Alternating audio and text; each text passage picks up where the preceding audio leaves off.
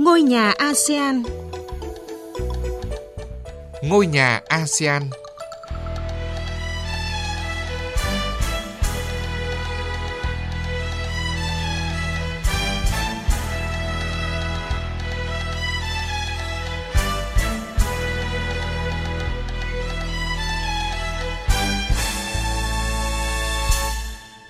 Kính chào quý vị và các bạn. Chương trình hôm nay có những nội dung chính như sau.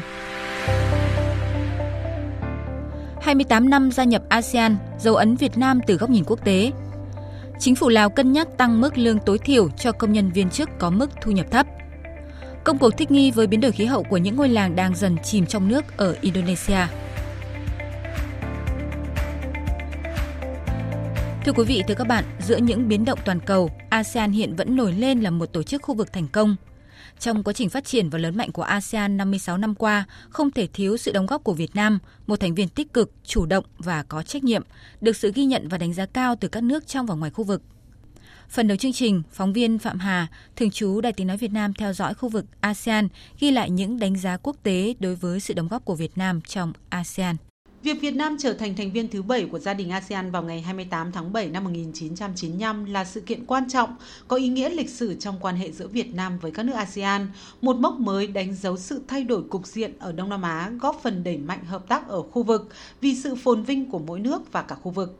28 năm đồng hành cùng ASEAN với tinh thần chủ động, tích cực và có trách nhiệm, Việt Nam không chỉ nghiêm túc hoàn thành các cam kết và nghĩa vụ của một nước thành viên, mà còn có nhiều đóng góp quan trọng cho sự phát triển và lớn mạnh của ASEAN.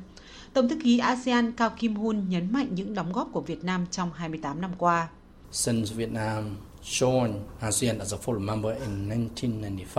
Kể từ khi là thành viên chính thức của ASEAN, tôi nghĩ Việt Nam luôn là một thành viên tích cực, có nhiều đóng góp quan trọng cho ASEAN, dù giữ vai trò nước chủ tịch ASEAN, thực hiện nhiệm vụ trong ban thư ký ASEAN hay là nước điều phối với các đối tác đối thoại. Tại các diễn đàn Liên Hợp Quốc, Việt Nam cũng luôn thúc đẩy lợi ích của các quốc gia ASEAN. Có thể nói Việt Nam luôn là một thành viên tích cực, chủ động, đóng góp lớn cho ASEAN. Về mặt kinh tế là một trong những nền kinh tế phát triển nhanh nhất khu vực, Việt Nam đang có những đóng góp quan trọng vào kinh tế nội khối. Kim ngạch thương mại giữa Việt Nam và ASEAN tăng hơn 80 tỷ đô la Mỹ vào năm 2022. Việt Nam cũng được đánh giá có những bước chuyển lớn với tốc độ tăng trưởng nhanh và mạnh mẽ, thu hút được nhiều đầu tư, các chỉ số phát triển xã hội tăng nhanh. Ông Azad Rashid, Chủ tịch Phòng Thương mại và Công nghiệp Indonesia, đồng thời cũng là Chủ tịch Hội đồng Tư vấn Kinh doanh ASEAN 2023, nhận định tăng trưởng kinh tế tốt của Việt Nam góp phần không nhỏ vào hiện thực hóa các mục tiêu kinh tế của ASEAN. Với tốc độ tăng trưởng cao thời gian qua, Việt Nam đóng vai trò quan trọng trong việc thúc đẩy tăng trưởng kinh tế khu vực. Dân số Việt Nam khá đông, với tầng lớp trung lưu ngày càng tăng, giúp thúc đẩy tiêu dùng và thu hút đầu tư nước ngoài. Việt Nam cũng đang có nhiều bước tiến trong lĩnh vực khoa học công nghệ. Rõ ràng Việt Nam là một đối tác quan trọng của ASEAN và mỗi quốc gia đang theo những cách khác nhau đóng góp vào sự phát triển khu vực. Trong 28 năm qua, Việt Nam đã cùng các thành viên xây dựng ASEAN thành khu vực thân thiện, hợp tác và hòa bình, hỗ trợ xử lý những khác biệt nảy sinh giữa các quốc gia thành viên và thúc đẩy lập trường tiếng nói chung trong các vấn đề khu vực. Có thể nói những đóng góp nổi bật của Việt Nam trong ASEAN cùng với những thành tựu của đất nước hiện nay là động lực để giúp Việt Nam tự tin triển khai chính sách đối ngoại, hướng tới vai trò ngày càng quan trọng đối với ASEAN trong giai đoạn tới.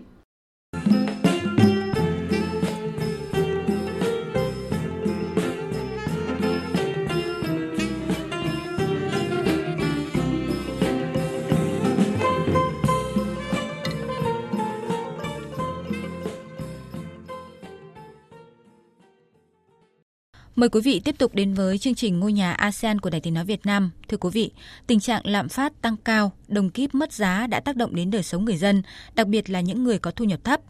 Chính phủ Lào hiện đang nghiên cứu các giải pháp nhằm giảm thiểu khó khăn cho người dân, trong đó vấn đề tăng lương tối thiểu cho người lao động có thu nhập thấp đang được đặc biệt quan tâm. Phần tiếp theo, phóng viên Đài Tiếng Nói Việt Nam thường trú tại Lào thông tin cụ thể nội dung này. Tại kỳ họp thứ 5 Quốc hội khóa 9 của Lào vừa qua, các đại biểu Quốc hội đã kêu gọi chính phủ cần nghiên cứu tìm phương án phù hợp để tăng mức lương tối thiểu cho công nhân, viên chức từ 1,3 triệu kíp lên 2 triệu kíp. Điều này không chỉ giúp người lao động vượt qua khó khăn hiện tại mà còn tránh tình trạng chảy máu lao động ra nước ngoài. Thủ tướng Sòn Say Sĩ Văn Đon cho biết, chính phủ đã chỉ đạo các bộ ngành nghiên cứu để phân bổ ngân sách, và đưa ra các giải pháp phù hợp nhằm nâng mức trợ cấp cho người có mức lương thấp và tăng lương tối thiểu. Tuy nhiên, về đối tượng được nhận hỗ trợ và nâng lương cần phải chọn lọc có trọng tâm, trong khi nguồn ngân sách nhà nước đang gặp khó khăn nghiêm trọng. Theo Bộ trưởng Kế hoạch và Đầu tư Khăm Chiên Vông Bô Sĩ, trong 6 tháng đầu năm 2023, giá hàng hóa và dịch vụ tăng cao ở mức hơn 38% đã ảnh hưởng đến thu nhập hộ gia đình và mức sống của người dân. Mặc dù lạm phát đã giảm từ hơn 41% trong tháng 2 xuống còn hơn 28% trong tháng 6, nhưng vẫn ở mức cao. Trong khi giá trị đồng kíp giảm mạnh đã khiến cho người lao động trong nước phải đi ra nước ngoài tìm kiếm cơ hội việc làm và tăng thêm thu nhập. Mối lo ngại ngày càng gia tăng nếu vấn đề này không được giải quyết kịp thời, sẽ làm trầm trọng thêm thị trường lao động Lào vốn đang thiếu hụt lao động. Lào có khoảng 2,5 triệu người trong độ tuổi lao động, chiếm khoảng 34% dân số. Trước tình hình khó khăn hiện nay của đất nước đã khiến phần lớn lao động trẻ, lao động có tay nghề cao đang có xu hướng ra nước ngoài tìm việc làm. Điều này sẽ khiến cho nước này có nguy cơ chảy máu lao động, tác động xấu đến sự phát triển kinh tế xã hội và làm ngưng trệ hệ thống sản xuất do thiếu hụt lao động.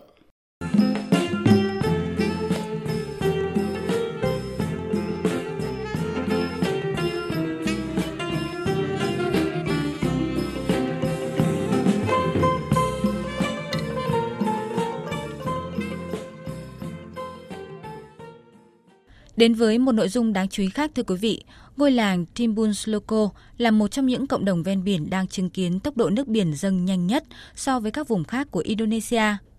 Sống trong ngôi làng đang chìm dần trong nước, hơn 200 người dân nơi đây vẫn đang cố gắng bám trụ để thích nghi, dù những cánh đồng lúa tươi tốt trước đây giờ đã mênh mông nước, người dân chỉ có thể đi lại bằng thuyền nhỏ hay cano.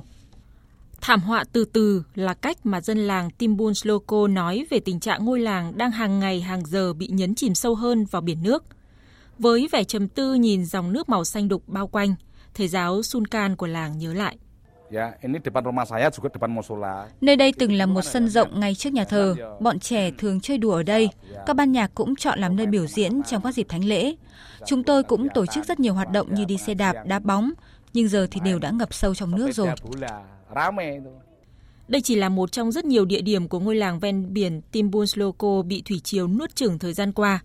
Ở một vài nơi, mỗi năm nước biển lại dâng thêm tới 20 cm, tức là gấp đôi con số ghi nhận vào năm 2010, làm sói mòn bờ biển, cộng thêm tình trạng sụt lún do khai thác nước ngầm quá mức. Một thực tế khác, khu vực đường biển nơi đây cũng thường xuyên phải hứng chịu tình trạng lũ lụt do người dân địa phương chặt phá rừng ngập mặn để làm ao cá từ những năm 1990.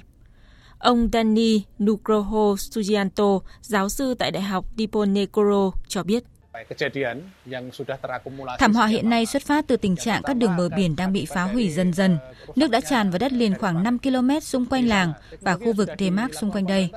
Cùng đó, chúng tôi cũng ghi nhận tốc độ sụt lún đất nhanh nhất từng được ghi nhận trong khu vực. Các nhà nghiên cứu cho biết phần lớn thủ đô Jakarta của Indonesia dự kiến sẽ bị nhấn chìm trong nước vào năm 2050, trong đó cộng đồng cư dân sinh sống dọc bờ biển Java đang ở trong tình trạng nguy cấp nhất. Không thể rời bỏ nhà cửa, gia đình, nơi gắn bó bao đời nay, người dân nơi đây đang tìm mọi cách để khắc phục khó khăn. Như thầy giáo Sunkan đã buộc phải chuyển ngôi trường mẫu giáo từ một tòa nhà cũ cạnh khu vực nhà thờ đã ngập nước sang một khu nhà khác trên vùng đất cao hơn. Thời gian qua, người dân cũng tìm cách gia cố và nâng cao nền nhà khi tình trạng ngập lụt trở nên nghiêm trọng hơn. Ông Sularso, một ngư dân 54 tuổi cho biết, gia đình ông đã phải nâng nền nhà tổng cộng 3 lần kể từ năm 2018, cao lên tổng cộng 1,5 mét, tiêu tốn khoảng 22 triệu rupiah, tương đương 1.460 đô la Mỹ. Tôi thấy dường như chúng tôi không có tương lai, ngôi làng này sẽ biến mất trong vòng chưa đầy 5 năm nữa thôi. Hiện chúng tôi không thể làm bất cứ điều gì khá hơn cả. Sàn nhà của chúng tôi vẫn có thể bị ngập khi thủy chiều dâng cao, thậm chí nếu sóng cao có thể làm sập cả ngôi nhà. Thực trạng này thậm chí còn trở nên tồi tệ hơn khi biến đổi khí hậu tiếp tục diễn ra trên phạm vi toàn cầu. Ủy ban Liên Chính phủ về biến đổi khí hậu của Liên Hợp Quốc cho biết mức tăng 2 độ C so với thời kỳ tiền công nghiệp có thể làm mực nước biển dâng thêm 43 cm vào thế kỷ tới. Bởi thế, dân làng Timbun Sloko đang kêu gọi chính phủ tạo điều kiện để có thể tiếp cận nguồn nước máy sạch thay vì khai thác quá mức nước ngầm, gây sói mòn và hủy hoại đường bờ biển như hiện nay. Tới đây, chương trình Ngôi nhà ASEAN cũng xin dừng lại. Cảm ơn quý vị và các bạn đã chú ý theo dõi. Xin chào và hẹn gặp lại.